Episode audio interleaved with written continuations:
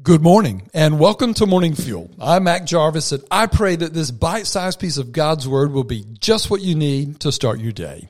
Occasionally, I cut out a morning to remind you why we do Morning Fuel, and today's a good day to do that. Today, March 1st, 2023, is the two year anniversary of Morning Fuel. I'm praising the Lord today for that. Frankly, it has exceeded our wildest expectations. You just never know what all God is going to do or who he's going to reach when you decide to be obedient to him and trust him and be a vessel that he can work through. I remember talking with my wife, Lori, and then brainstorming with some of the staff about how we believed God might use morning fuel and how we might structure it. I dug out some of my original notes and here they are. Listen, this is word for word. I wrote, geared for the busy life and the hectic schedule. Morning fuel starts your day with bite sized pieces of God's word is wisdom, joy, encouragement, and blessing, along with a prayer over you for the day. Choose to have this mini devotional delivered to you on Monday through Saturday by text or email. And yes, we began thinking that it would be six days, but we ended up choosing Monday through Friday. And there's not been a single week that we've not heard from one or more of you through a text, an email, a call, a social media post, or some face to face encounter that God spoke to you, or that He used that bite sized piece of His Word in some meaningful or significant or profound way in your life. And we simply rejoice in those stories. So let me give you today four reasons that we do this the why behind morning fuel. First, we're doing this because we believe that it's best to start your day thinking of and focused on God. Mark 135 says very early in the morning while it was still dark Jesus got up, left the house and went off to a solitary place where he prayed. Jesus started his day with his heavenly Father. Now morning time is not the only time to have devotions, and we don't think morning fuel is adequate to be your only devotion time. But morning time is the starting point for most of us, and you'll do best if your day begins with an eye toward Him. Second, morning fuel is designed to help equip you, along with your private time with God, your weekly gathering with your church for worship, engaging in a small group where you can do life together and study God's, God's Word and serve Him, and the other things that we do. Here's another tool for your tool bag. It's brief in nature, it's pointed, and it's conveniently delivered to you.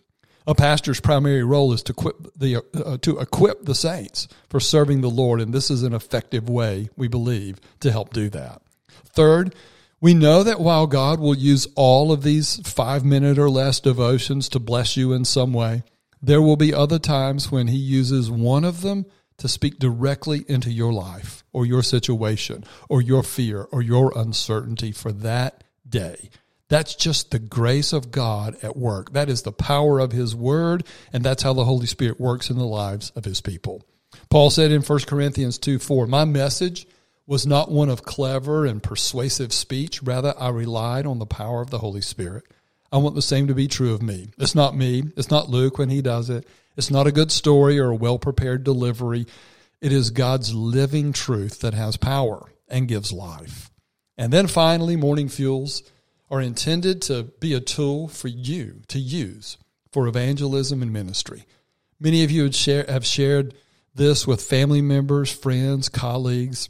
We love it when you post an episode to your social media, but we know that there are mornings when God lays someone on your heart that needs to hear that particular word for that day. And we especially love it when you text or message that person the link.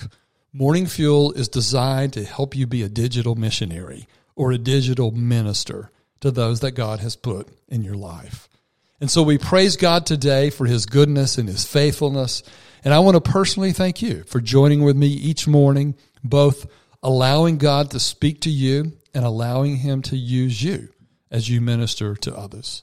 So I want to end today by praying a doxology over you and just kind of let this go deep and drip into the uh, the crevices of your soul and let it encourage you. It's straight from First Peter chapter 1 verses 3 through 6.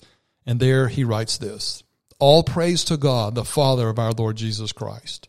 It is by his great mercy that we have been born again because God raised Jesus from the dead.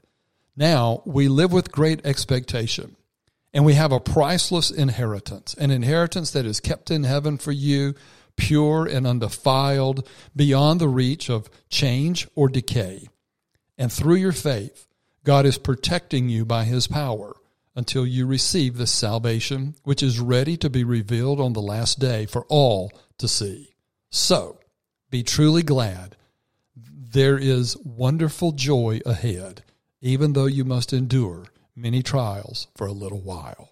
And Father, I pray that over your son, your daughter, in the name of Jesus Christ. Amen.